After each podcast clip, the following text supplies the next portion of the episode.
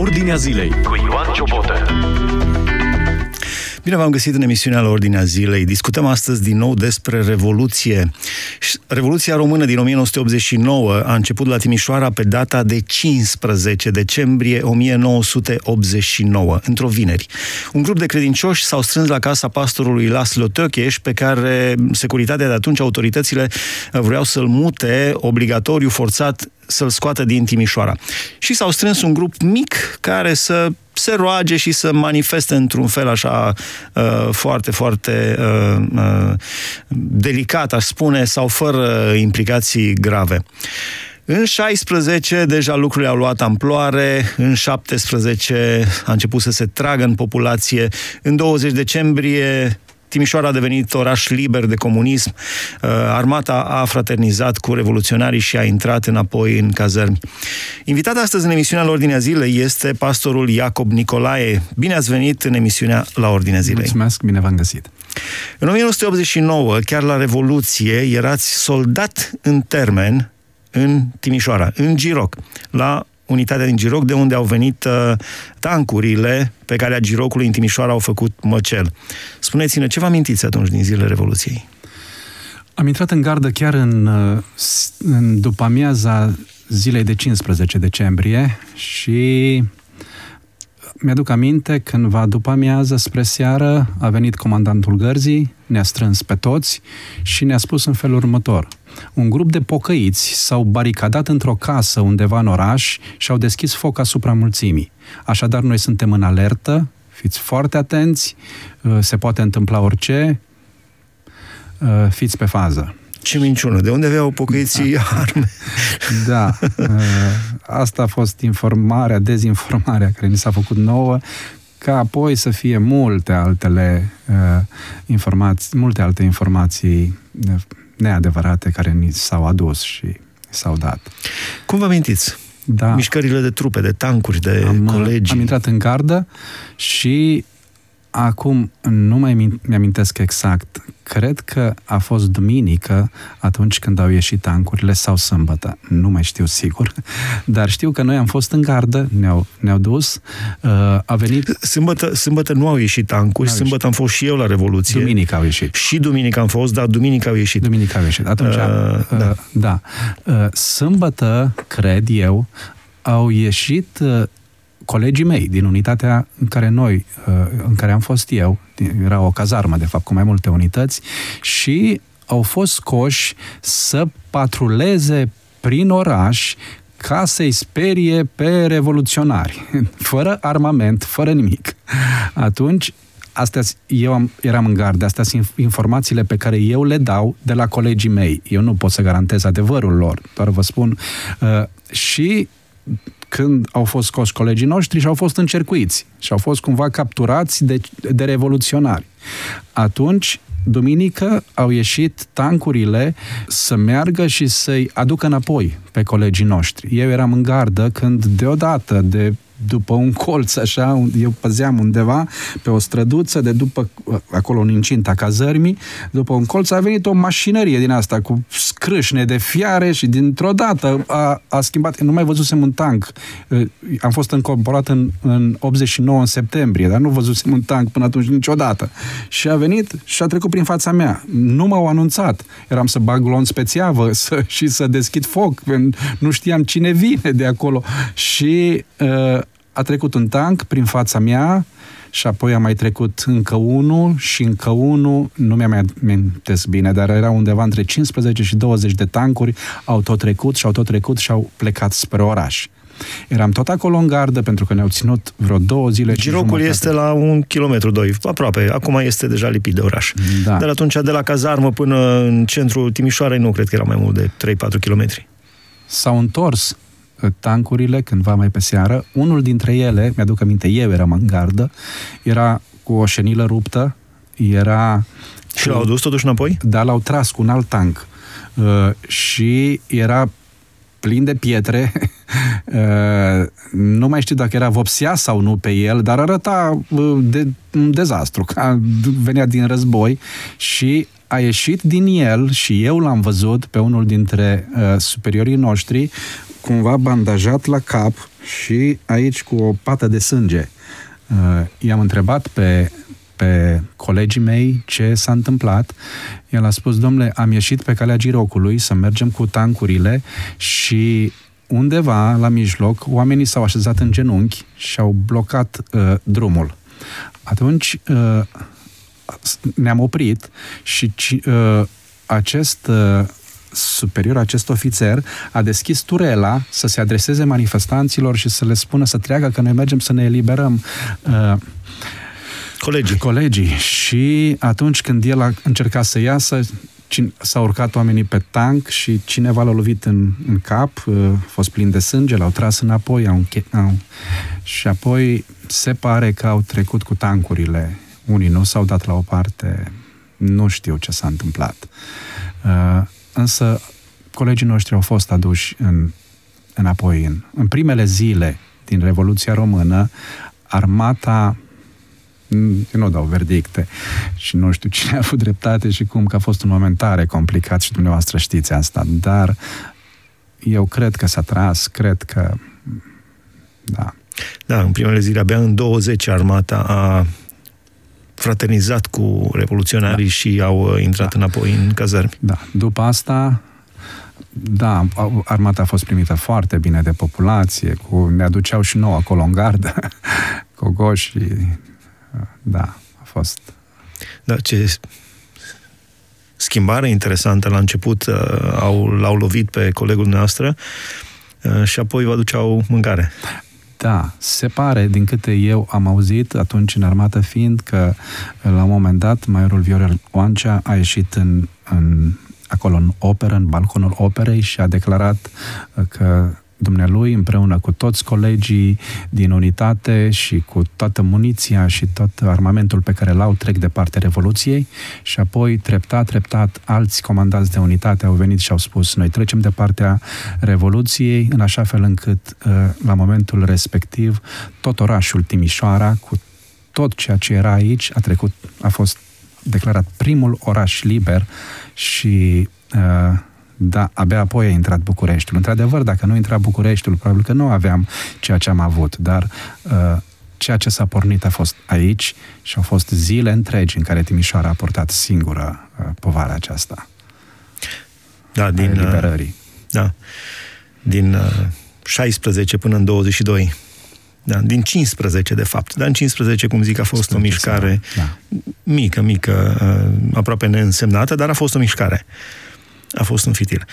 Uh, cum vedeți anii aceștia trecuți de la Revoluție, peste 34 de ani trecuți de la Revoluție încoace? Îi văd ca ani grei, uh, în același timp ca ani frumoși. Uh, eu cred că nu se compară viața pe care o trăim aici cu ceea ce acum și astăzi cu ceea ce s-a, ceea ce noi am trăit înainte de Revoluție. Într-adevăr, este viața este complicată și nu este ușor și, într-adevăr, avem politicienii pe care îi avem și noi tot vorbim împotriva lor și e corect și e un exercițiu democratic, însă părerea mea personală este că România n-a dus-o nici când în istorie ei mai bine decât o duce astăzi și din punct de vedere economic și din punct de vedere al libertății avem așa de uh, mare libertate și uh, da, trăim mult mai bine uh, decât am trăit înainte. Eu așa văd. Într-adevăr, există nostalgici, spun, domnule, uite, în ăștia 30 de ani am dus-o rău, mai rău suntem acum decât înainte și povești de felul acesta. Eu am trăit atunci și știu. Astăzi o ducem bine în raport cu acele vremuri și eu îi mulțumesc lui Dumnezeu că a adus libertate aici, îi mulțumesc lui Dumnezeu pentru jertfele pe care timișorenii le-au adus în acea vreme și eu cred că a meritat. A meritat slujiți Biserica lui Hristos. Cum vedeți acești 30, peste 34 de ani de credință, din punct de vedere spiritual, cum a evoluat sau involuat România, din punct de vedere spiritual, al credinței creștine, mă refer. Da, uh, în mod special în primii 10 ani, în anii 90, după Revoluție, uh, românii au fost cu o, cu o mare, mare foame după Dumnezeu și l-au căutat pe Dumnezeu uh, și au putut să se facă evangelizări în masă și Au fost mulți oameni care s-au întors la Dumnezeu, l-au cunoscut pe Dumnezeu.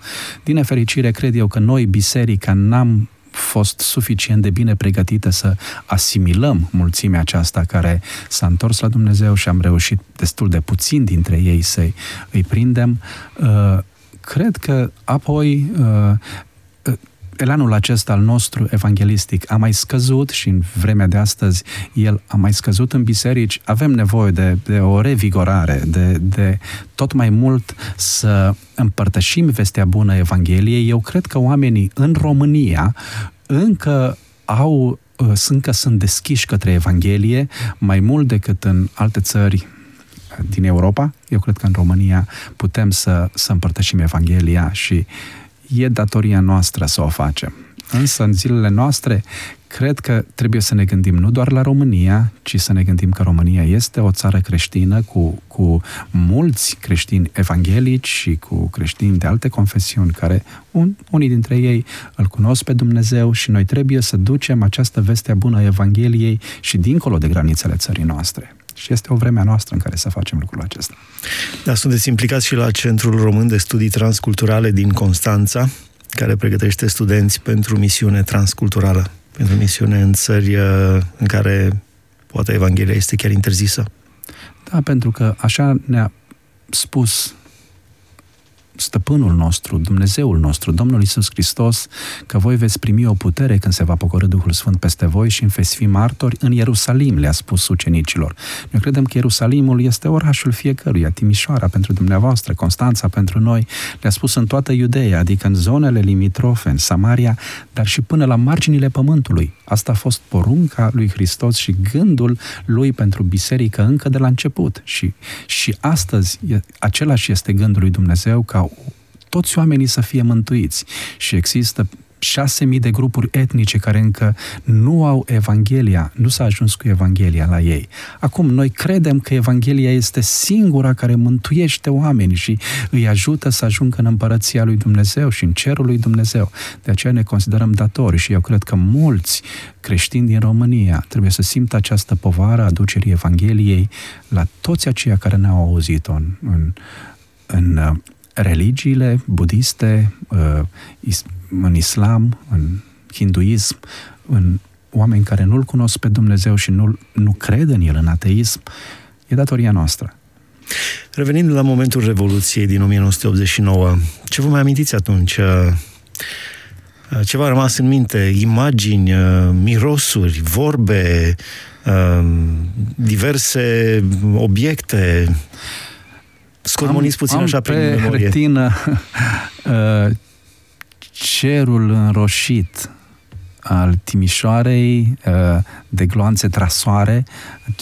Aceste gloanțe uh, lasă o urmă roșie în urma lor, gloanțele trasoare și atunci noi, soldații, soldatul român era cam neinstruit, știți, și da, noi am primit, ni s-au scos pe plat, pe platforma din, fa- din fața unității, s-au scos, a fost plină platforma aceea de lăzi cu muniție de război și ni s-a spus uh, puteți să luați oricâtă muniție, când după ce ați tras-o puteți să reveniți aici și să, și să uh, vă alimentați. Și asta a rămas tot mereu acolo și uh, aveam câte trei cartușe, câte 30, uh, câte trei încărcătoare, câte 30 de cartușe, aveam pistoare mitralieră uh, și dacă Era un... suficientă muniție pentru a ucide 300.000 de locuitori din Timișoara? Sau câți erau atunci? Poate pe platforma aceea noastră nu, dar în cazarmă și în toate astea, da, era, era suficient.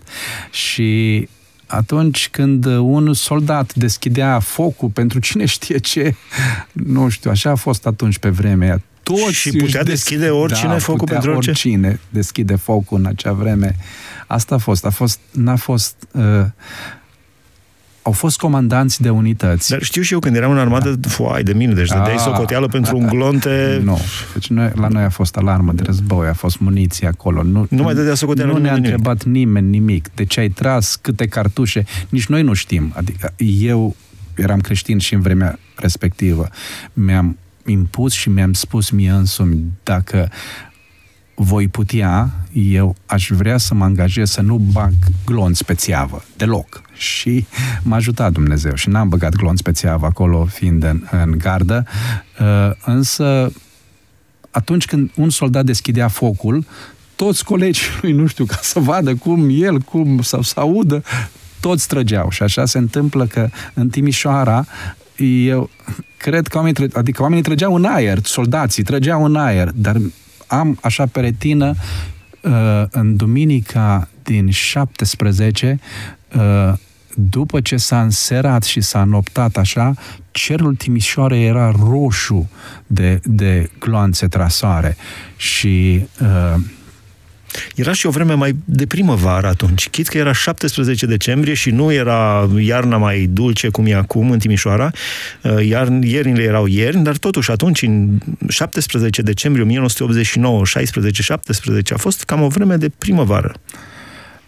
Da, iar nouă ne-au, ne-au, a venit comandantul gărzii și ne-a spus am, am triplat, noi în gardă eram 4 ore, 4 ore, 4 ore. Și eu 4 ore era în gardă, 4 ore te odihneai, 4 ore te relaxai. Dar ne-a spus, am triplat posturile din gardă, așadar nu știu când vom mai veni la voi, nu știu când voi mai veni la, nu știu când voi veni cu mâncare la voi, ne-a spus. Va trebui să rămâneți aici în gardă. Așa cum v-am spus, vreo două zile și jumătate am rămas acolo în gardă, a venit de câteva ori cu mâncare la noi. Uh, la un moment dat, după câteva zile... Două zile și jumătate, o gardă care de obicei ținea... Patru ore.